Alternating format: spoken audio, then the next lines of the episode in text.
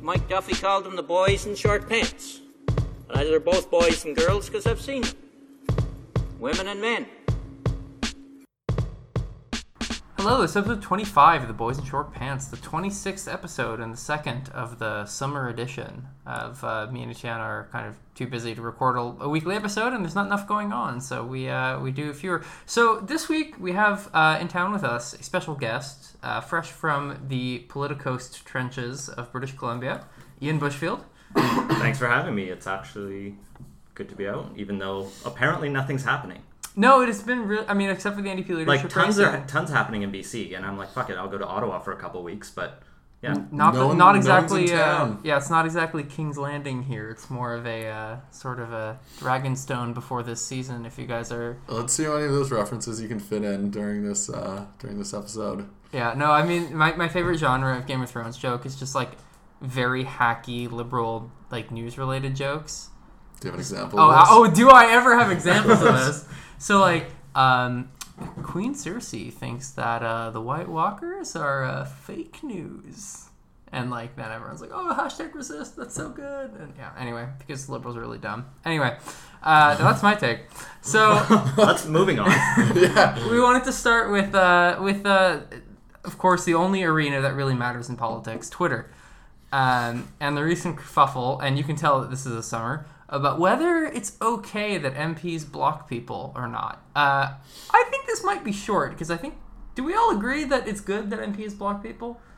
like the story comes from the revelation Donald Trump's using his Twitter account, obviously, and blocking random Yeah. people all the time. Yeah, But wouldn't you kind of feel proud to be blocked by? I mean a lot of people do, right? So there was actually a lawsuit going forward to the United States that sort of spurred this a little bit, where there was a class action of a couple people who'd been blocked by Trump, and were saying that because these this is official channel of communications, their rights were somehow being infringed upon on Also- the basis of his blocking. Speaking of very hacky liberal jokes, I think at one point also like some backbench Democratic House member uh, put forward a like act to make it like illegal to block people or delete tweets called the COVFEFE Act, which is just Ah, like yes. really groan worthy. But there you go. Yeah, the COVFEFE, and then he actually like spelt it out for yes, like for- which is you got to hand it to the like congressional staffers uh, up on our parliament. Like they have this up on our parliamentary staffers. His backronyms is something they do way better than us. Like just really shoehorning in like some some initialisms for Well, things. even the previous, the Harper government, for everything I would say bad about it, they did have a creative act naming Yeah. team. I mean, nothing versus beats like the USA Patriot Act, Well, right? sure. Like that was fucking amazing. Like it's a piece of art. But anyway, I'm trying to think. I, can remember going through the process of act naming at several points. I was really just spitballing around between political staffers, being like, "How about this name?" so for like No, for how- C how fifty were you guys one? sort of like hesitating between like Cobra or like Venom or something? That would have been pretty cool. That would have been also very appropriate for Blaney because he already looks like a supervillain. Like, it's very skeletal visage. no, that one was just building off of uh, the 2001 Anti-Terrorism Act 2001. So that one got a particularly bland name, although Oh. there were See, less we're less bland about- name ones that came out of our department for sure. Uh, see, when you're talking about 2001 anti-terrorism acts, there's the you know like why why stray from the classics? The Patriot, the USA Patriot Act, the best one ever. Could even have the Canadian Patriot Act. You just weren't thinking. Yeah, I feel Just include like the there was jingle a in bit of a stigma around the Patriot Act name, but here we Good. are. Good. So uh, on the question of actually blocking people on Twitter as, as public figures, like I personally think it's fine. People are nuisances. Like I think it's acceptable to just give them the virtual boot. Well, and we've had so many stories recently of especially female and minority politicians Yeah. getting harassed and all kinds of shit on Twitter, especially from the trolls and people who are just using puppet accounts and whatever. So I can see mass blocking them, whether at Canada or you know at Foreign Affairs Yeah. should be blocking anything. Just turn notifications off on it. Yeah, I, that would probably be wise anyway. But Are there any examples of like a departmental Twitter account blocking someone or something that's not an MP? I don't know. like like within the government like i don't know that that's ever happened i don't know that any like civil servant is sitting there blocking canadians whose views that they disagree with Can I? Can we block Bebop Arooney? Although- oh, okay It wasn't Bebop Arooney. It was actually Angry Citizen One Two Three. Oh, I see. Okay. Um, this Have is we a, told this story? no, we never have. Oh, well, we gotta tell this one. Uh, so this is a reference to a Toronto Star article um, in which they accessed information, uh, the RCMP, regarding uh, any Twitter or Facebook accounts that they carried, and they got back two accounts at least. One was called Bebop Arooney, it was a Facebook account, and one was called Angry Citizen One Two Three, and they were used good. operationally to a degree. Not not a cop 69. and like Bebop Arooney was this Facebook account with like probably like six friends, and it had followed uh, and like was attending like a bunch of like activist things in and around Montreal, and had like penguins as its profile picture, and it's like Twitter interactions that they came up with were like. Hello, friends. Is anyone going to be bringing hot dogs? I am a student on a fixed income, and I was wondering if there would be grub at this at this rally. Also, I have kids. Is anyone intending violence? like it was just brutal. I'm not a cop, by the way. Starts a Twitter poll. Do you like drugs? like effectively what this uh, was. So this came out during my time in the office, and what was particularly frustrating about this was there are probably like a dozen ATIP exemptions for this sort of thing, like operational methods, that it could have easily just been like axed entirely from the ATIP, but somehow the stupidest thing they do slipped out. Um, and their excuse was like, we don't use these accounts anymore, so it's fun to share, but they just looked really dumb as a result. The name alone, they just oh Bebop Arooney. Like yeah, that's a human name. like, that's a name someone would name their kid. Angry Citizen One Two Three is Well, also that a one very is good like one. dumb but more believable. But like a Facebook account called Bebop Arooney. With six friends and penguins Yeah, as its like, profile picture. Come Like, on. this is why when people make like these, are like the RCMP is surveilling people everywhere. It's like incompetently. Yes. yes, if Bebop Arooney is on your uh, friends request list, perhaps decline. yeah. Actually, I kind of want to be friends with him now. We should. We does, Be, does Bebop Arooney listen to the podcast? I wonder. I doubt it. That'd be so good. So I haven't been blocked by any politicians that I know of, but the most hilarious block I've had is when Raffi, the beloved children's entertainer and singer, BC based, who sang the Baby The Beluga, Baby Beluga, yeah. song, Yeah. As uh, if- blocked blocked me on Twitter Oh. because he he likes to go on Twitter and advocate for green causes. He lives on the island, so he's about as he granola as you can get. And I was saying earlier how I rode the plane here with Elizabeth May, so it's been a very granola trip for me, which is perfect coming from Vancouver. But Raffi likes to go on Twitter and complain about how the Wi-Fi is going to give us all cancer, and Oh, smart meters are, Yeah. you know, going to also give us all cancer because I mean, electromagnetism and obviously, whatnot. yeah. So I was like, Raffi, just stop. Or something. You know, I wasn't a dick. I don't think.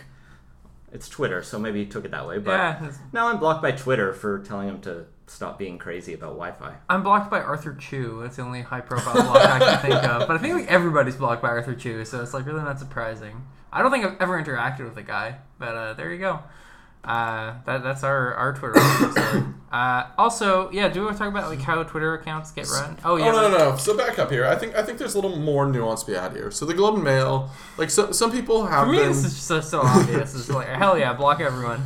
So there's the question of should MPs be able to block whoever they want, Mm-hmm. which I think like anyone deciding that this is like a freedom of speech issue or any any of the others, I think is wrong. Um, the other question is is is it tactically a good idea?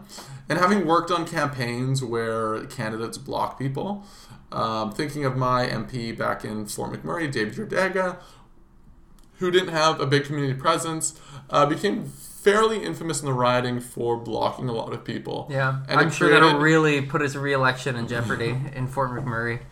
I mean, it didn't put his reelection in jeopardy, but it certainly built a lot of bad press. So if you're one of the more niche candidates, or sorry, not niche, but uh, more borderline candidates where you only have a couple point margin, then I think it's more likely to draw Mm-hmm. Yeah. negative press, especially if it's a lot of people. Like anyone who disagrees with you, like there's really a fine line to be Yeah. drawn on how heavy you hit that block button. But David Yurdiga, I don't think is in any like immediate danger. From Well, but if he, it's not necessarily that he faces not getting reelected. It's that he might be stuck in the back benches of Yeah. the or party just for or most of even his you get, that, uh, that was already a given. Okay. What, what so- was the heritage minister's name in the last government? Shelley Glover? Glover. Yeah, she got like beaten in a nomination race, which is like the first time that I can remember that a sitting cabinet member has been beaten in a nomination. Uh, which is like, ouch, you know. No, yeah, she did. I don't think so. Yeah, Kevin Waugh has that seat now. No, but she retired. I'm no, pretty sure. no, she lost her nomination. I remember because I worked in that riding during Oh. the federal election. I'd have to double check this, but I thought she retired. No, Um, but yeah, I mean the point the point remains though, one way or another, is that if you're not beloved by your own constituents and conservative base members Yeah. there because Value Act, it does put your nomination in jeopardy. But like I think that's like a reasonable like this is a different thing than like don't block indiscriminately than like should you block at all because I think everyone would agree that like there are certainly cases where it's appropriate. It seems to me in light of your your argument about tactics like muting might be a better option in the sense that like they don't have to know that you're not listening to them. so Like the- it, it's kind of like your tactic you've told me about that when you get like the ranting 20 minute phone calls that you just put the receiver down and just go back to whatever you You were just- doing. Yes, yes, sir, of course. Yeah, and just sort of that. I mean that that's sort of the, that's what muting is, right? Like, So when you mute, you don't get the notifications. right. but other people will still see the conversation. Mm-hmm. So the problem with that, as opposed to blocking, is when you're blocking, I presume if I were to check your post and you blocked Ian, I am not seeing Ian's post on your post, or Ian can't post on your post. We're really we're really deep in the weeds of posting. yeah. Yeah. So if you blocked Ian, Ian can't see your post, and therefore he can't respond to the thread that your post is in. Mm-hmm. Right. So this has the effect of altering the dynamics of the conversation mm. to lessen the voice of trolls. And so if Ian posts every time and says like Laurent's a planted pot, that is no longer going to show up in the conversation. And so for everyone else who follows you, it perhaps does them a benefit because they are also now not seeing the troll Yeah. and not being subjected to that, be it, you know, sexism, bigotry, violence, what have you, or or just, you know, inane conversation that doesn't really advance it. So I, I think there is something to be said about just straight blocking people who Yeah. are who aren't being productive. Because Twitter- everyone still has the right to send letters free to their MP, postage Yep. paid. Yep. They can call the offices and, And you we, know, we read talk all to of them. air for. We, we read all of them. Yeah. No. I mean, you know, Eh. skim at the very least. And you can certainly, uh, you can always, you know, create another account and still see what your MP is saying if that's very, very vital to your I need to know and where the so- barbecues will be. Or what I do when I need to know what Raffi's doing, which is almost never, is you open that private browser or something where you're not logged in, and then you can X still Files see. theme song starts Yeah. playing. Self mode is easy to get around the block. Um, do you want to talk about like MP Twitter accounts and how they, they sort of go? I mean, yeah, we can certainly talk about that briefly. I mean, my, my experience with MP Twitter accounts has been uh, that the MP does it to sometimes greater or lesser effect, and to sometimes So me the- waking up in cold sweat in the middle of the night. But So I don't have statistics on it, but it's a pretty even-ish split. I think more and more, uh, sort of the best practice is probably having an MP run their own, yeah, um, because Twitter is about, or social media is about being social and about having your personality come through and about being, you know, dynamic and responsive and engaging. However, there are a lot of MPs who do this who get into trouble uh, with it because they don't vet their own tweets or they send out the wrong thing or they respond to things that they shouldn't. It's- or they accidentally a.m.. send out a DM as a tweet, which was one of our uh, strategic communications exam questions in uh, the first semester. I thought you were going with Anthony Weiner on that one. Oh, also, yeah, that's a good one too. Uh, God, that was. Yeah, no, that, yeah. Make sure if you're sending DMs, make sure they're DMs, folks. That's a I was going to go with uh. Andrew Weaver getting in fights with teachers over unions. also great. on Also, Twitter. middle of the night too, Yeah. as I recall. It was like very late when he. And I mean, doing that. obviously Trump, but Yeah, you know, that's yeah. its own Yeah, brand that people funny. actually enjoy. Yeah. yeah, so there's so, Trump is like I think one or two tiers below dril at this point in like non sequitur, nonsense, absurdist humor. Like it's like getting to a quite rarefied point, and he may catch up to dril like relatively soon. So we have a handful of examples there of what goes wrong when either the MP does. So we had uh, Weaver getting into inane fights with professors. We have uh, Weiner uh, Sending, sending, out sending his, DMs. his namesake. I've seen John McCallum tweet. I don't know if this was him or one of his staffers, but tweet like an endless series of po- series of pocket tweets. Hell yeah! Just like oh yeah, X X. X X R R R R like just nonsense. Oh, there's there's the infamous uh, Keith Ellison, hell yeah, Benihana up in this bitch tweet, which was just one of the better ones. Uh, There, there are also um, Jason Kenney periodically gets in trouble with his tweets um, for some things that he probably shouldn't be sending or misrepresenting uh, Islamic religious festivals. Um, was one of them. Chris Alexander kind of backtracking, but that's less to do with bad Twitter Yeah. practice and more just bad Chris Alexander practice. Um, A Did- number of years ago, the lab, uh, I think it was Labor's treasure critic, finance critic, or whatever, Ed Balls, oh, Ed Ball. Oh, Yeah. hell yeah. tweeted Ed Balls. Yeah, that's a famous and then one. it became Ed Balls Day. you know what else just made it the same thing? Just never really caught on here in the same Oh. way though. Is I don't think her name is as funny. No, I mean Ed That's a Balls big part is of it. admittedly, Hilarious. yeah, it- it's quite good. Derek Fildebrandt once got in trouble for responding to a constituent on Facebook that he'd clearly not read the message that they'd written. Ah, yeah, I remember that. uh, saying so the constituent in question had written some sort of homophobic message about I believe Kathleen Wynne, and he had written we need more good constituents like you or some, Right. something along these lines, uh, which he eventually retracted and said like I, I didn't catch the the comment there. Yeah. Um, but so there is something to be said about oversight on your account.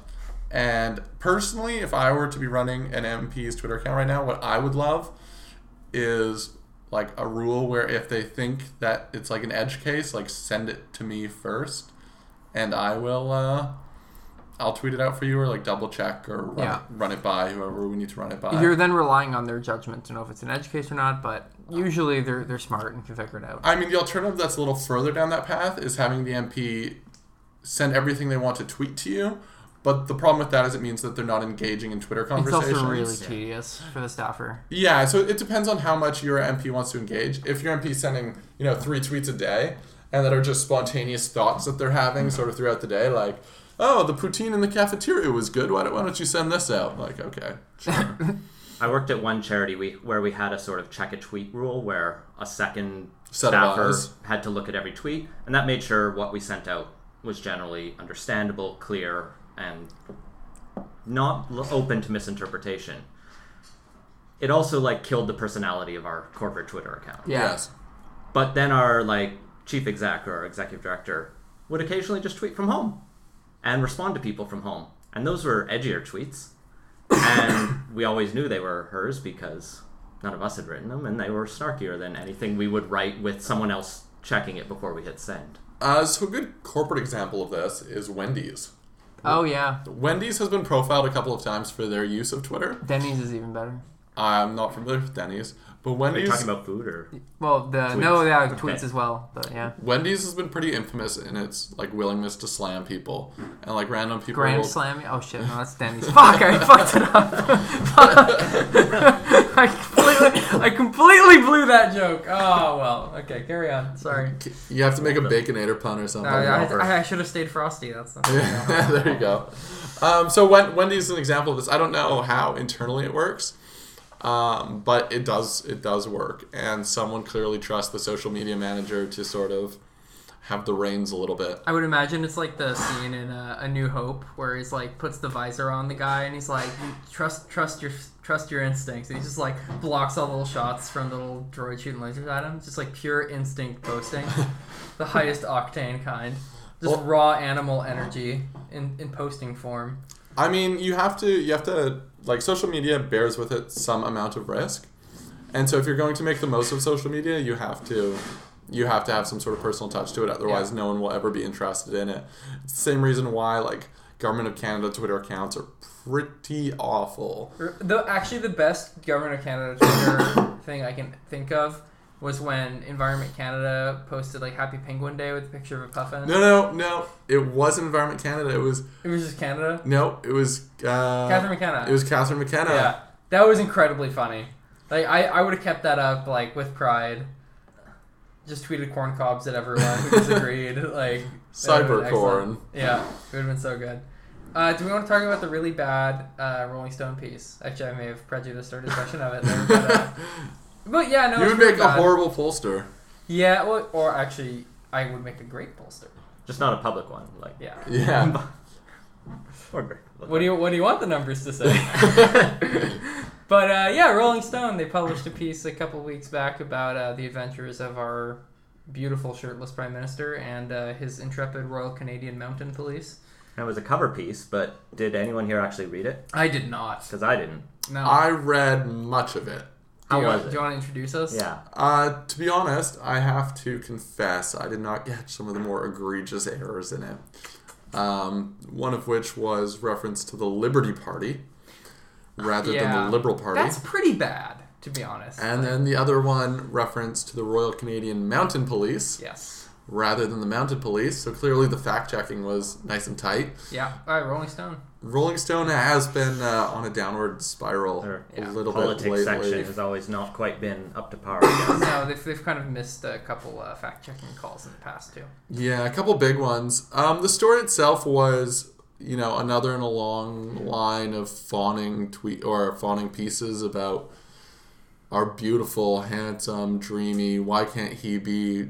Tr- uh, why can't he be our president? Pieces. There have been a good degree of them. Um, the conversation that came afterwards, sort of the spin-off conversation here, was uh, for better or for worse, was the conservatives slamming the liberals for mostly for the headline um, as antagonizing of the Trump administration at a time when the NAFTA talks Yeah, are. I, I, of course, I'm sure Justin Trudeau had like immense personal input into the headline that the Rolling Stone decided. and the specific timing of the article. Oh yeah, no, it was all his control. Yeah, hundred percent. So I'm going to put you guys down as skeptical of the conservative position on this one. I mean, I, I find that the the Andrew Scheer leadership thus far with this kind of thing has not been encouraging. Where it's just like jump on something and like hang on like a rabid dog. Are they still uh, complaining about Khadr? Probably. Probably. Yeah, the outrage tour. Um, I, I find that it's not very effective, and people are going to get tired of it quickly, uh, which is unfortunate because they need to kind of make this stuff last to 2019. So if everyone's sort of like used to the conservatives operating at 11 all the time in terms of like you know frothing at the mouth outrage, it's not actually going to be very effective. I think there's lots to pick apart here, and I think the sort of foreign press puff pieces about Justin Trudeau. I mean, it plays There are- into the yeah. narrative that the tr- the conservatives were trying to run with in 2015, which is Trudeau's all fluff, right? He's Yeah. all image, all style, no substance, and the NDP can push that right now. The conservatives can push it from the other side just as much because you'd look and go, what has he actually done? yeah, I mean, a couple things, A couple like, things, yeah, but, yeah. you know, and you can point you- to a lot of things he hasn't done, or a lot of things he's done wrong, and that kind of thing. I mean, I think that's a strong narrative, and I think that's a narrative. Like at, at some point here, you have to wonder when do these photo ops start to hurt him more than they help him? At what point does the Canadian public generally say, Like we're tired of this. we're tired of this. Like I'm still struggling economically, or I'm having this issue or that issue, and our prime minister's been gallivanting all over the world. Yeah. And I every night on the news, I see videos of people fawning over him, but I don't see him doing a lot of work. I mean, what at what point will this come? I don't know. It could it could be too late. It could be as like general distaste of prime ministers starts to wind up in like the eighth year of their term, and at that point it's too late. Um, but I, I think there is certainly a constituency here, perhaps more on the progressive side, and perhaps a little bit on the uh, the right, uh, sort of the red blue mix, saying like, okay, we want someone who's you know engaged on economic issues, and I just don't see Trudeau as engaged on economic issues. all you have to do is point to is ballooning deficits, right? That's a strong narrative for the conservatives at this point because Trudeau ran on this. I'll have a manageable deficit, and now it's just kind of like, yeah, fuck it. Not that it particularly matters one way or the other. Yeah. But yeah. But it's a In strong narrative for world, conservatives. But yes, generally. I mean because they've They- been feeding people the myth that like deficits matter. and this is Laurent's take on things. Just things. print money, you stupid fucks. Ugh. Not how real world works. It absolutely But is. so there was this spin-off debate over this article because one of the comments Trudeau made in it was about his fight with Patrick Brazeau, the Oh, that was senator. gross. Yeah, yeah, I remember this now. Yeah, that was a weird comment. Trudeau made these comments about like he chose Brazeau because he was like the perfect person to beat up on. Which is weird to me that like you'd think for Brazeau it would be more the case. Like Brazeau would look like, oh yeah, hell yeah, just beat the shit out of some like you know, privileged Preppy white boy. preppy white boy.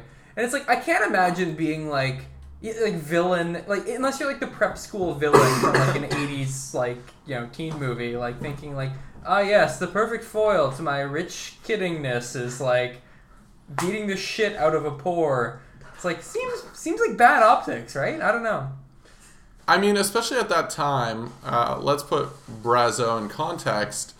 Uh, at this time, he was one of the youngest senators. yeah and like not a joke yet he was uh, put it politely a young indigenous man who was heading up or who had headed up one of the nation's largest indigenous uh, organizations.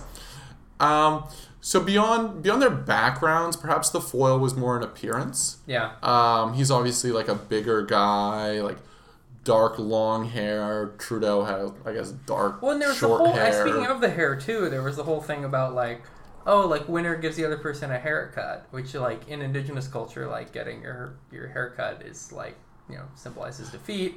Yeah, like, super humiliating, and it was like that seems kind of fucked up, but there you go. And I, I've seen pieces where it talks about like Trudeau insisted on this, but like clearly, like my opinion on it is like clearly Brazeau wasn't too concerned about it because No, he did it. But, like, he, I'm sure if he'd pushed back, he he certainly could have removed that Yeah. from the charity boxing. It's not like it's not like he had no other options here, right? No, but at the same time, like I just think it's a weird thing to ask for, knowing the cultural context of that. But I mean, what But But assume if- he know, knew it. like, yeah, if, yeah, if he didn't know true, it though, and you're you know sitting across the table with the guy with the ponytail, and you're known for being the prancing pony, then who said like nice hair became your slogan, then picking on someone's hair, uh, arguably one of the centerpieces of their appearance, is not a hard choice to make. no. Like um, like college bets happen around haircuts. Like the the alternative here would be like let's shave both their eyebrows. Like less acceptable for parliamentarians to be doing. I would actually love to see Justin Trudeau rise to the house without eyebrows now. That sounds very, very, very funny and satisfying to me. Like to give Trudeau the benefit of the doubt or the most charitable interpretation. He's apologized for the Rolling Stone comments since, and this doesn't feel like you know Trudeau the hyper racist anti-indigenous No, I person, don't but the sort he of like is. typical Trudeau foot and mouth disease. Yeah, it's, of- sort of sort of like Trudeau thoughtlessness, which has happened like a like- lot over the course of the last couple of years. Like, like I find inevitably when he is unscripted, he's bad and will fuck up um, almost every time. And Like, how has no one pointed out how much he says um and ah and like That's when you actually, listen Leslie that, pointed that, out. that Okay. drives that drives my It's partner so absolutely up the wall. frustrating to listen to him public speak Yeah, it's it's very annoying. because people think he's good. At it. Yeah. If uh, if you want something to Google, v- Google uh, Trudeau Oscar-worthy speech. It is it is phenomenal. It's I th- oh Trudeau god, speaking when he was oh, like a god. full drama teacher and had like the flowing locks, and it's set to music. It's, really just hard. Perfect. It's so hard to watch. I feel bad for him watching it, and that's a very rare thing for me. It's just perfect. Oh, it's hard. Yeah. Anyway, uh, do we want to move on to our, our good friends? is that do we want to talk about more with the, the Rolling Stone thing? no? I think I think we've covered Yeah, all, okay. all the main issues. There's let's- only so much we can beat this dead horse. Let's, let's yeah, seriously. Let's move on to our, our good friends in, in the Middle East, our friends and allies. Uh, Qatar, yes, them too. But, Qatar? uh, the the Saudis, the Saudis. the Jeep buyers. So this was the deal started by Well, the Harper government. Well, it's it's Or to clarify, today. it's a Okay. it's a private deal. Like it is Right. the Saudi government is buying jeeps, uh, light armored vehicles from uh, a private company, General Dynamics. These ones, if I'm not mistaken, I have to check my facts here, but the ones involved in the latest story aren't General Dynamics Jeeps. Oh, really? No, Okay. they're light they're armored another vehicles, Let's not call them jeeps. LAVs. labs. Yeah. Um, so these labs, I believe, are from an earlier contract. I I, I, I see. doubt many of the ones have rate. been delivered from At any rate, the one that was in the Right. news the, the earlier point, this year. the point is that um, when this deal sort of got, you know, like first floated, people said, you know, there are potential human rights concerns. no party, no major party did themselves any credit on this, I might add, including my own, because everyone supported it uh, with, you know, a greater or lesser amount of reservations. Unions. Yeah, because no, that, that's one hundred percent what it is, uh, and I'm like very willing to cop to that. And I thought that was a bad decision at the time, and still think it's a bad decision. And we are now seeing the fruit of it. Uh, in fact, lots of people in the party were very unhappy about that decision. Uh, but at any rate, uh, it turns out that the Saudis, uh, who would have, who could have guessed, except for everyone who warned about this, are now using light armored vehicles sold to them by Western countries to, you know, crush their own people and conduct a war of aggression in Yemen, where there's like the largest cholera outbreak and famine currently ongoing in the world. And anyway, suffice to say, these are our good friends, and of course, they are doing exactly what everyone thought they would be doing, and uh, the Trudeau government now has to wear it because not only did they allow the original contract to go through despite you know objections, they also, as we've discussed on the podcast before, eased export restrictions to sort of uh, limit the scope of human rights and that kind of analysis in selling these. Um, there also Stéphane Dion did not do himself a lot of credit on this file either uh, by sort of obfuscating and dodging around the question of had he approved the export permits or not, and kind of retroactively realizing, oh yes, actually I did. Whoops. Well, that thing I signed that other day. Yeah, that's oh, what that's that it, was. Yeah, I thought that was a lunch order. Uh, but yeah, no. So they did not do themselves any favors there. Uh, do Etienne? I, I know you're generally a sell things to people kind of Pro guy. war, pro war, right? That's your thing. I mean, pro war. Arguably, that's not war. Um, security. I mean, my take on the Saudis generally is like, I always have trouble rationalizing the conventional, and it's probably because I, I just don't know enough about it. The, the conventional opinion, both in Ottawa and Washington, about the importance of the Saudis as an ally. Um, This is so weird coming from you. But carry on, keep going. I don't want to stop you. is I've heard bits and pieces. I've never like sat down with a proper expert on Saudi Arabia to discuss like what all they offer Canada in terms of their strategic importance in the region Yeah. and, and stuff like that for why we are so committed to them as an ally. Have you heard the, the sort of dead man switch theory of this? If you guys are familiar with the dead man switch, I know of it. So Dead Man Switch, for those of you who are, who are not familiar with the idea, is basically like a fail-safe when, when someone dies that you know it sort of sets other events in motion. So I think the the idea with this is that it's not necessarily that Saudi Arabia is a great ally because I think you know orbs aside, uh, we can probably agree that they they're pretty bad in a lot of ways. But it's the idea that like if you don't support us, we are incompetent, inbred, syphilitic fools, and will collapse given you know a gust of wind, especially given the enormous amounts of money funneled into you know, Wahhabist uh, and fundamentalist, extremist, violent, etc. Uh, as many adjectives as you like, sort of um, branches of, of Islam, and from that you say, okay, so you guys leave and you know you don't want to do business with us anymore. We are going to be knocked over like a feather, and you're not going to like what happens. Is sort of like a compelling argument in the sense that you can't afford to have them collapse, and they probably would without enormous Western support because they, once again they are you know, corrupt, inbred, and syphilitic. Okay. The ruling family, I might It's add. sort of the argument for not going into Iraq because at least Saddam Hussein kept the peace. Yeah, except But sort of the opposite. Yeah. Except instead of being a secular dictator, it's a religious fascist dictator. So my problem with that argument is that is an argument for. I'm not main- saying I necessarily buy it. I'm just No, but that, Or that's, that it's good. That's an argument for maintaining them in some form. It's Yeah. not a good argument for actively engaging with them on a day to day well, it's basis, certainly which like refueling their planes on the way to bomb Yemeni children is not great. which Um, which is something we do. The not that, not It is. not It- that. it 100% That's is. not that's not what my statement was referring to. you're not wrong. more so often what's pointed to and this is why I, I have trouble quantifying it because it's obviously behind closed doors it's cooperation on uh, issues like terrorism on intelligence But once again, though, right? Like it's hard to say like Saudi Arabia gives us a huge bang for our buck on counterterrorism and intelligence when they like everyone knows that they fund like tons of Wahhabist groups. yes but it's in different spheres so That's so good. no no no but no but here's here's It's but it's somewhere else. It doesn't matter. They No, no, fund but Al Qaeda, but then they tell us what Al Qaeda is doing, so it's okay. so There- good. there's a very strong dynamic, and this is what people in Washington point to especially, is that um, they give basically invaluable intel on terrorism, things like that, to the United States on like a daily basis, and that cutting off that spigot would be a great loss, and certainly like. What regional player in the Middle East does not have, you know, its fingers in some pies that the United States or Western allies would disagree with. The answer is they all do. Um, And therefore, I think we should re-engage with Iran. And, and and so there's also that, that's the other part I wanted to get to. There's also a lesser of two evils approach to it, which is saying uh, Saudi, the Saudis and Iran are the two big regional players, Yeah. and so is it in the West's best interest to have one regional power substantially stronger than the other?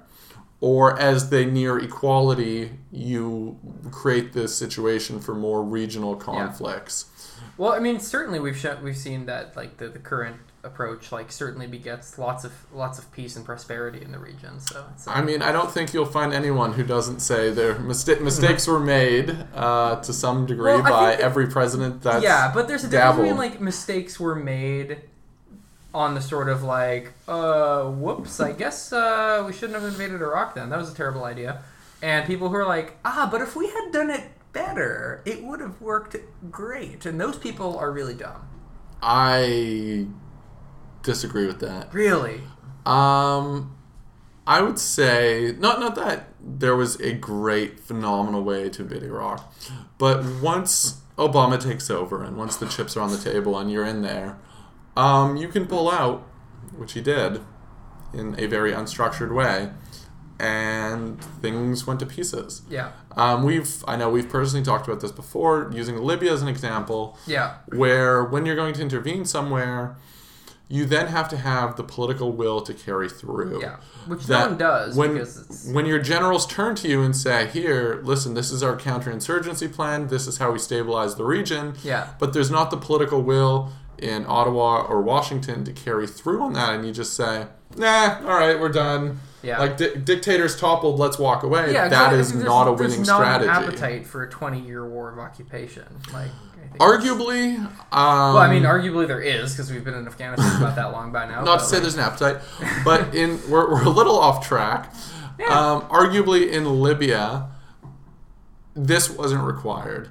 Some some basic nation building after the fact would have went a long way, and because they did, like, that wasn't done. nothing, yeah. No, it, it wasn't done. Uh, it was topple and run, and so the topple happened, and there was prospects of stability and backing, you know, Western favorable allies and things like that, and they just they didn't do it um, because of hawks or anti-war, I guess, doves That's the other one, yeah. on the other bird because of canaries, Two types of birds. Jen Redbill. because of the uh, the anti-war canaries, uh, who said like war, we, we can't we can't spend you know a minute longer than we need to in the country, and so let's let's flee at first chance, and that's not a winning strategy. Yeah. And so when you talk about these conflicts and you talk about you know the military's take on these conflicts, you have to remember that the military is not in charge of these conflicts. That the military doesn't get Harjit Sajjan is though. to execute the architect. to execute, to The architect of the Saudi arms deal. the Yeah, operations that they want. That these operations are fundamentally politically led and politically driven, factoring in you know domestic situations, et cetera, et cetera. So the military, you know, has better strategies, but they rarely get employed. Yeah, Harjit Sajjan I just want to say, is the final boss. Like, he's gonna like turn around at the swivel chair at the end. That's actually something we can discuss. Is a uh, still a lot of gossip about. Uh, Oh, whether he's gonna get turfed as defense minister. not only him, but um, cabinet shuffle generally. Yeah. I'm kind of like he had one in January. It's not that long ago, and I feel like if you make those chairs very warm, people tend to get uncomfortable and don't focus on their jobs. So one thing to consider is that two cabinet ministers are doing double duty still. Yeah. Um, Well, it might grow. I think that's probably reasonable to take like some jobs. I'd be surprised to see like a major shuffle, personally.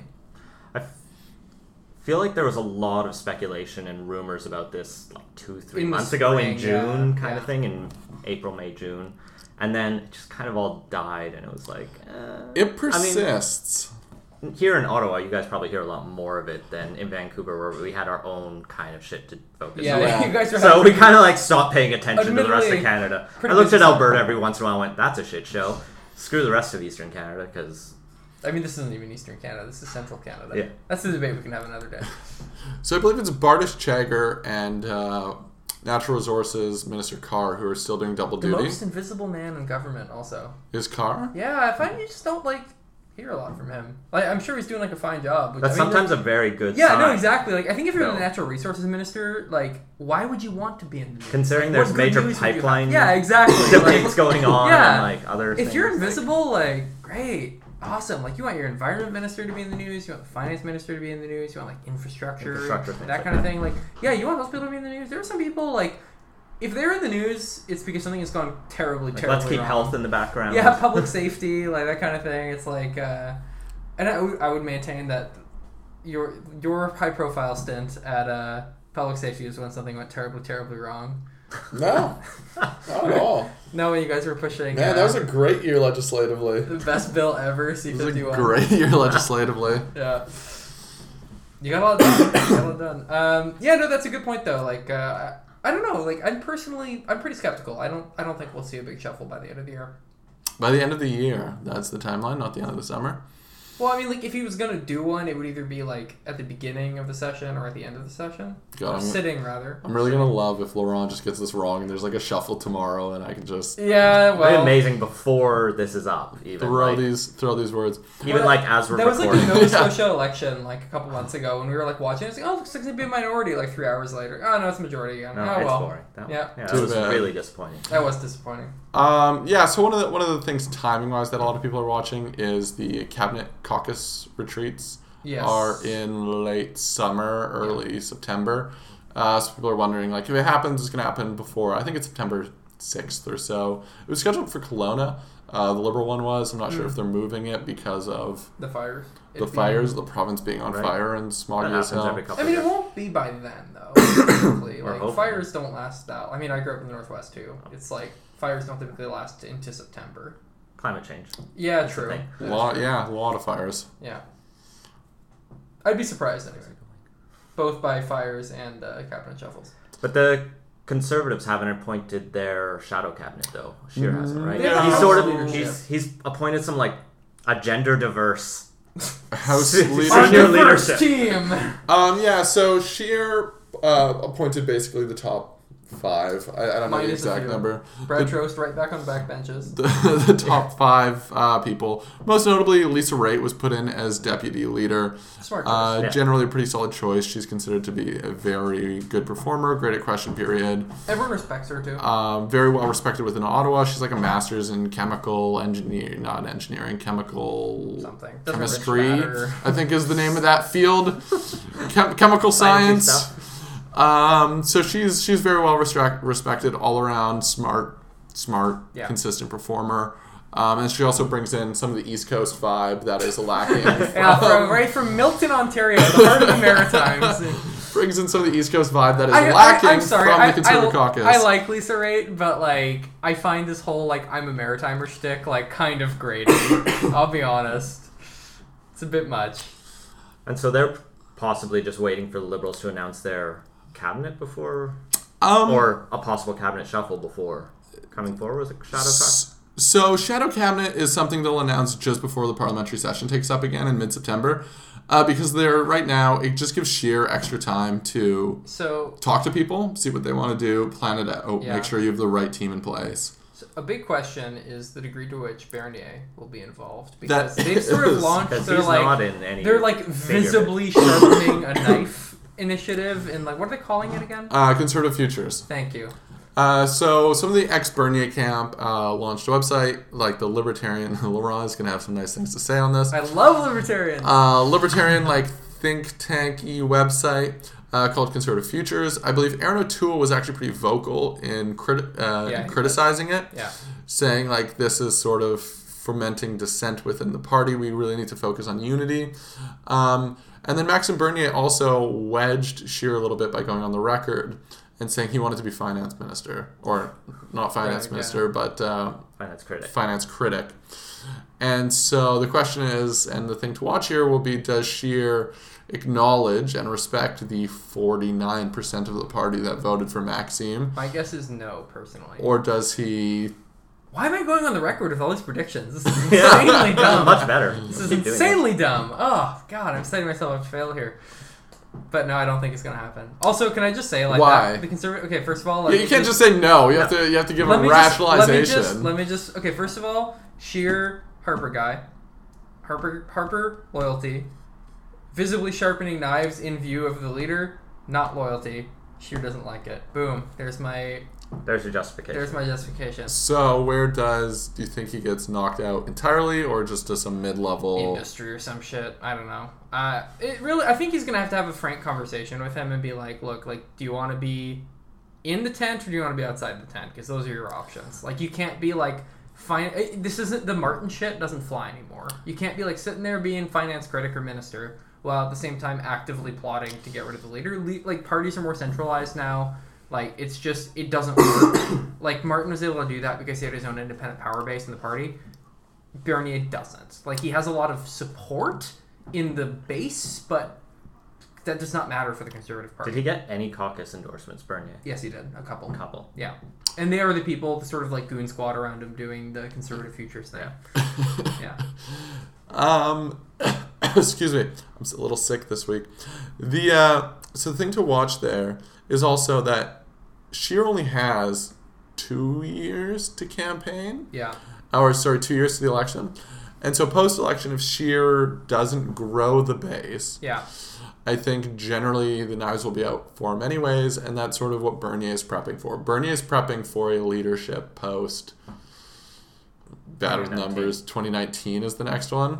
So post 2019, that's sort of his play is Yeah. put me in finance, and I'm also going to continue building my Yeah. coalition like- whilst in. But like, what is Scheer's incentive there? Right? To- Like, Scheer's incentive is to try and balance the forces within the party. yeah. to say like Bernier had a lot of support, he fundraised a lot of money. These are people we want on side with us going into the next election. We don't want Bernier's camp and some of the libertarians. Some of the libertarians are young people who have never voted conservative before. Yeah. Um, so we want them in our broad tent coalition. We can't build a broad conservative Harper esque Maybe it's, coalition. maybe it's just my dream that I if want we all the libertarians the exiled to the deserts to build a perfect utopia there. I think the smarter strategy is Etienne's keep the libertarians from causing shit. Like try to Yeah. keep them on side, keep them friendly. Do that. Will Scheer do it? I don't know. I Yeah, feel like it's tough if he to- goes more on the Harper, like fuck my enemies, yeah. they can go exile and backbenches. Yeah, and they, and honestly, like I, I think it would just bring me like maybe it's just wishful thinking to watch all the libertarians get outcast, but uh, it's also just more exciting to watch a party implode, yeah, that is fun, right? It has a certain entertainment value that can't especially be- when you're not going to vote for it. yeah, you can't, and especially when libertarians. for me, just anything where it's like libertarians getting dunked on or you know owned in any way is just really balm to my soul. So Can I lend you my copy of the Fountainhead on your way out tonight? I'm not gonna take it. It's uh, I mean, I, I could use a doorstop, but it's uh, anyway. Uh, I think that'll do it for, for this special episode, summer edition of the Boys in Short Pants. Ian, thanks so much for joining us once again. Yeah, thanks to you both for having me. Do you want to give a shout out to the uh, your hobbies and pastimes, your radio Sure. show of sorts? Yeah, you can find me on Politicoast if you want to hear more about BC politics. It's what I spend most of the time there You talking guys about. have Although so much to talk about now. It's, it's fun. so busy. And then one episode, it was like the night that John Horgan went to the Governor General's office or Lieutenant Governor's office, and we're like, let's call up uh, Stephen Carter from the Old Strategist podcast, Right. and let's talk about Alberta politics for half an So hour. to and that was tried to get amazing. Stephen Carter on. You haven't gotten Stephen Carter? No, we haven't Oh. got him on. Gotta send a message again. Yeah, send a message. Yeah, Stephen Uh, uh, I mean, Boys in Short Pants. But we talk a bit about federal politics. So that's all where half decent podcasts are found, and iTunes, all that kind of stuff, or politicoast.ca, politicoast pod on Hey, Twitter. speaking of where good podcasts are found, isn't the what's this called? SoundCloud like shutting down relatively soon? That rumor goes around every like. we're gonna look six into months. that. We're gonna look into that because that would be bad if we, we lost all our episodes. Anyway, folks, thanks so much for listening this week, uh, and we will see you uh, relatively soon, Yeah, probably early September. probably early September, according to Etienne. Bye, everyone.